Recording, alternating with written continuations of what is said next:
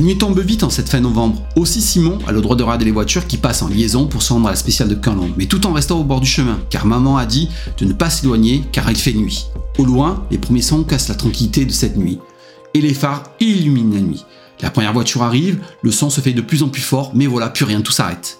Pierre arrivera en courant, lui a bravé l'interdiction de maman. Et le souffle court, il dit à Simon Viens vite, viens vite Il répare la voiture. Simon sait qu'il ne doit pas partir, mais la curiosité est trop forte. Lui aussi part en courant, suit Pierre jusqu'à la place du domaine du Casal. Là, des hommes s'affairent sous les lumières des groupes électrogènes autour de cette voiture étrange que Simon n'avait jamais vue auparavant. Elle est chouette cette voiture, blanche et bleue, sous le regard calme d'un homme, une cigarette à la main. Il a une bonne tête, rondouriarde, et de grandes lunettes. Puis tout d'un coup, l'homme s'avance, sort un stylo, signe deux cartes qu'il donne à Simon et Pierre avant de monter dans la Mazda 333 4WD et de partir dans un fracas du diable. Simon et Pierre repartaient à un vol de moineau vers le chemin, avec à la main ce Graal, cette carte signée, car il y a écrit champion du monde des rallyes.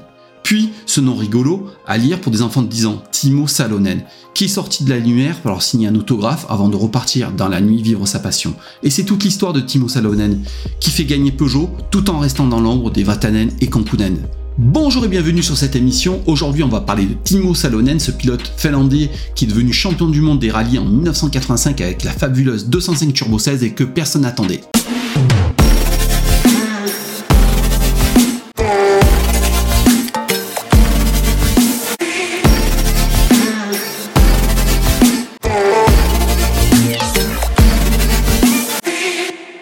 L'espace d'une saison et de quelques rallyes, celui que ses compatriotes surnommaient avec un rien d'ironie Timo le Pépère est devenu Timo Tiger en coiffant au passage la couronne de champion du monde des rallyes 1985, moins de 12 mois après que Jean Todt eut invité le tranquille Salonen à venir rejoindre Harry Vatanen au sein de l'équipe Peugeot Talbot Sport. Il a eu du nez Jean Todt. Auparavant, Timo Salonen, né le 8 octobre 1951 à Helsinki, avait passé un long moment récolté dans les années 80, 81, 82 et 83 sans avoir à se baisser les sympathiques devises japonaises que ses employeurs d'alors, Nissan et Datsu, lui versaient mensuellement en échange de bons et désintéressés services, désintéressés sur le plan sportif, puisque les Datsun Violette 160J ou les Nissan 240 RS de l'époque ne pouvaient guère prétendre à de hautes performances. En Afrique toutefois, se débrouillait pas mal, et Salonen en particulier le rallye de Côte d'Ivoire en 1981.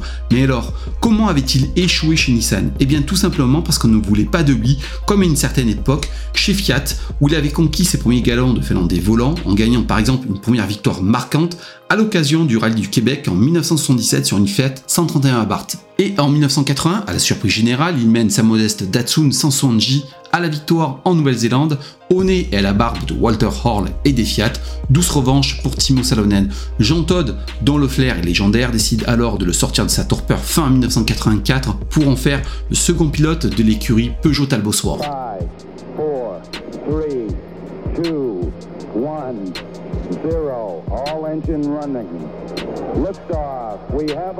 Quand commença la série noire du pilote numéro 1 de Peugeot Talbot Sport Harry Vatanen en 1985, Thibaut prit le relais avec un brio étincelant en gagnant 5 rallyes, le Portugal, l'Acropole, la Nouvelle-Zélande, l'Argentine et enfin la Finlande et en s'imposant comme un champion du monde surprise, mais Salonen était bel et bien le champion du monde 1985. Malheureusement, Timo Salonen va lui aussi connaître une mauvaise passe qui va durer jusqu'au rallye Milac 1986, qu'il va remporter une seconde fois consécutive devant son public avec la 205 Turbo 16, avant de s'imposer au Rock Rally pour finir troisième au classement, alors qu'un certain Joachim Kunen recruté chez Peugeot et pour sa première saison allait devenir champion du monde 1986. Après cette seconde saison pleine de promesses, nul ne doute désormais de sa vélocité, même si sa morphologie lui posa quelques problèmes de résistance physique à ses débuts au volant de la surpuissante 205 Turbo 16.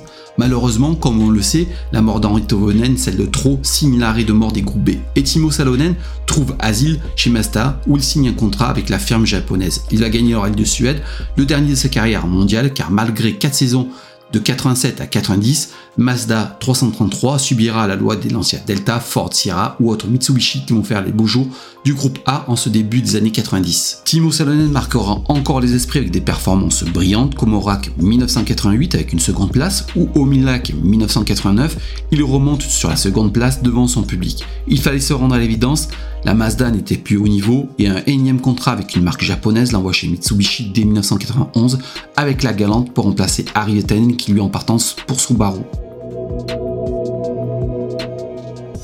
Ces deux dernières saisons, avec la devancière de la Lancer, sont bien ternes et bien silencieuses avant de partir sur la pointe des pieds pour passer de la lumière vers une nuit de 20 ans. Timo Salonen refera une dernière pige avec la petite sœur de la 205 Turbo 16. Effectivement, il s'engagera chez lui au rallye de Finlande avec une 206 versée avec à la clé une 14e place en 2002. Timo Salonen, le champion du monde pépère, nous laisse avec une carrière marquée par 95 départs, 11 victoires et 24 podiums, et l'histoire dit aussi que le petit Simon, aujourd'hui âgé de 47 ans, garde jalousement cette carte signée par Timo Salonen, sauf qu'aujourd'hui il connaît la valeur de ce pilote qui lui avait signé une cigarette à la main.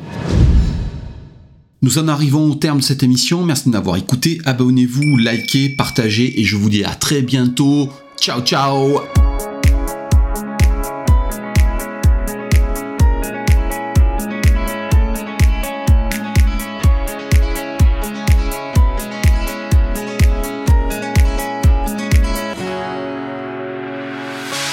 sun lays so brightly up in the summer sky. I shouted at the mountains, watch me shine and fly.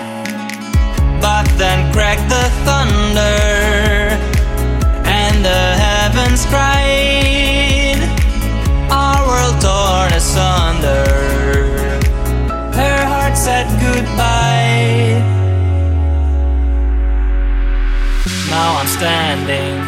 In our ashes, feeling the sunshine once again.